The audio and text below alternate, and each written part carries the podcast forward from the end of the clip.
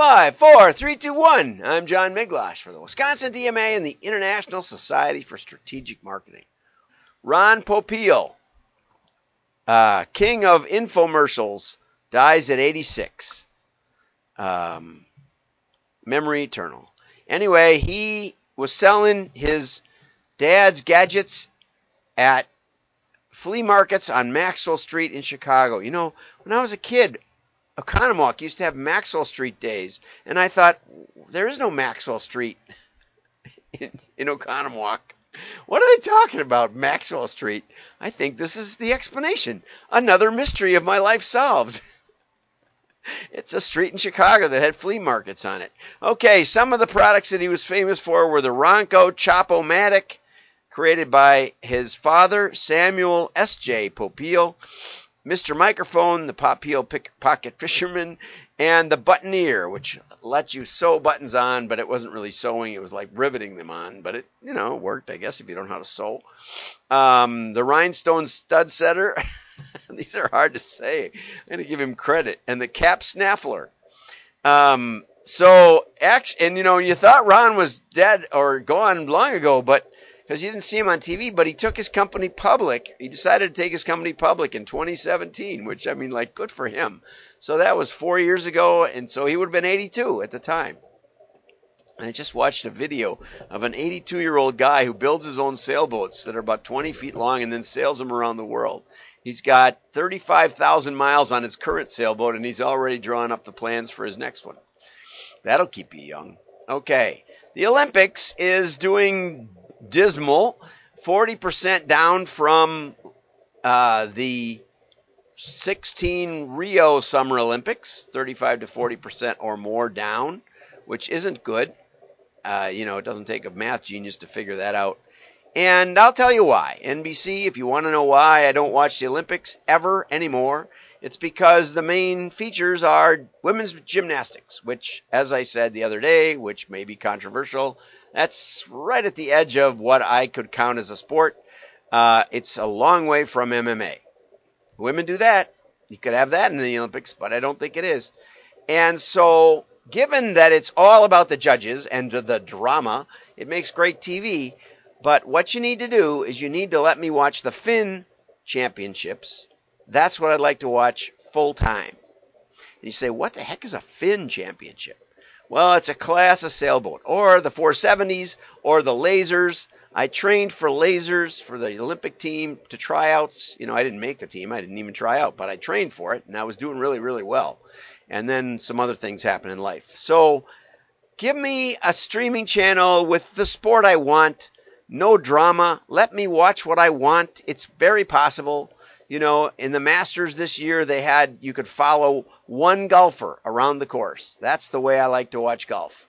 I don't like to watch sl- split into every shot of people I've never heard of. Not fun.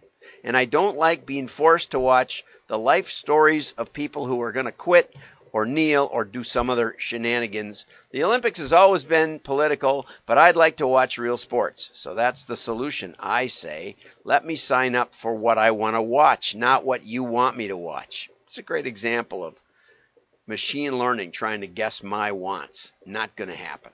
Senators Wicker and Blackburn push for privacy laws that would override state bills. I'd say that's an about time.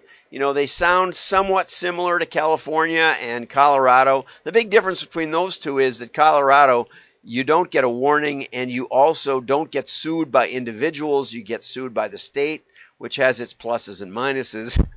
Harder to beat, more expensive to fight, um, but maybe more measured in its, you know, its lunacy.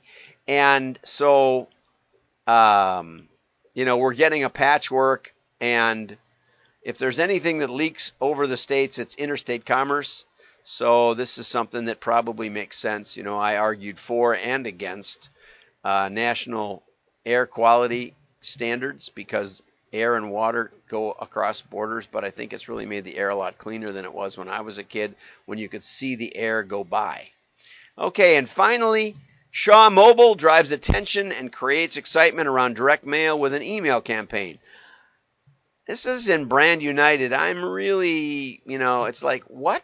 the real news here is that they are mailing SIM cards. Um, so Emily, I mean, it's a weird. Maybe nobody reads about direct mail anymore. Maybe that's the real case. But the the the, the fact is, the radical part is that they're mailing out SIM cards uh, to people who are.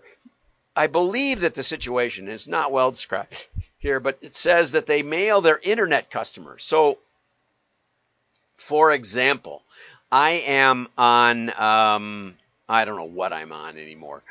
Uh, they ch- keep changing the name of my internet, but I'm on a. Uh, I'm on a.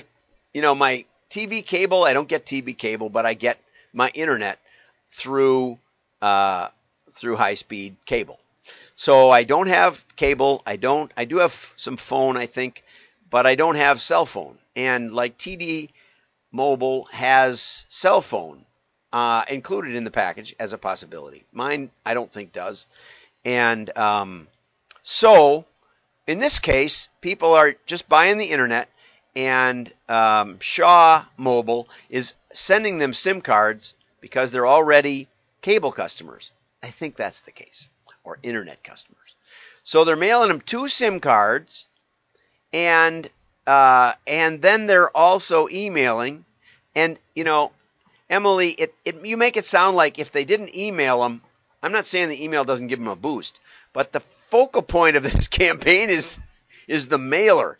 Would have been good to see a co- uh, you know see a copy of that, see what that looked like. Um, they mail two SIM cards so that customers can change the SIM cards at in the in the comfort of their own home. Although if you've ever tried one, they're like this big. You can't even see them. They're exactly this big. I have it absolutely showing you right exactly how big they are.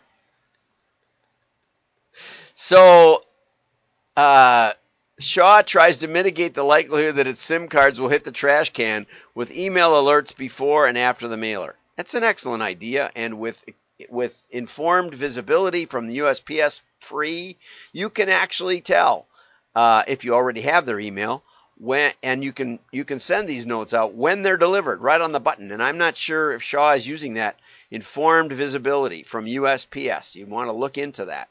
And so uh, since march 2020 they've been mailing physical sim cards uh, via self mailers and um, you know i'm okay with multimedia but the focal point of this campaign is definitely mail because i've always if i've changed uh, a phone to my regular provider, I always have to go get a SIM card. You know, so first I get the phone and I see what size it is, and it's always big.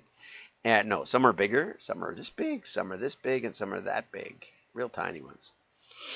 Watch out in the carpet. Change it over your kitchen table, not over the carpet. And so uh, then you got to get one on order, and it takes a couple days, and you know it's a big pain in the neck. So, you know, it's funny because Emily mentions mailing SIM cards is mentioned about six times. The mailer, the mailer, the mailer, and yet she focuses on email. So there's Emily's picture. She looks like a very nice person.